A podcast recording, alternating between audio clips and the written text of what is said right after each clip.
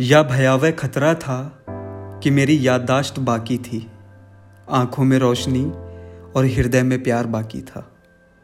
और अभी भी मैं लोगों को उनकी जातियों से नहीं पहचानता था।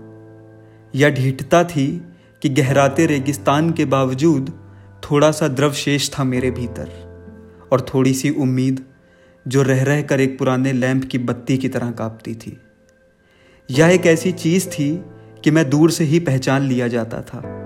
लोगों की पवित्र भावनाओं पर ठेस थी कि मैं पहचान में आता था। सबसे बड़ी अराजकता थी कि मैं ज़रा ज़रा सी चीज़ों में अपनी खुशी ढूंढ रहा था। कबाड़ के सामान में भी मिल जाती थी मुझे मेरी प्रसन्नता। यह एक ऐसा दुर्गुण था जो लोगों में क्रोध और ईर्ष्या फैला रहा था। यह खतरनाक था कि मैं इतिहास पढ़ चुका था और विज्ञान में मेरी गहरी रुचि थी।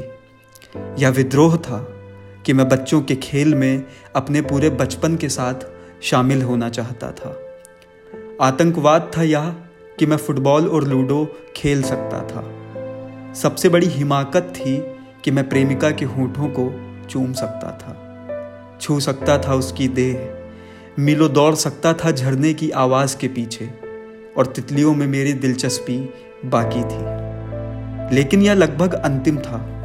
इससे ज़्यादा और क्या अंतिम हो सकता था कि मैं अधर्म को धर्म कहने में उनके साथ नहीं था। मेरे पक्ष में केवल एक संभावना थी कि मैं अपनी हरकतों में अकेला नहीं था।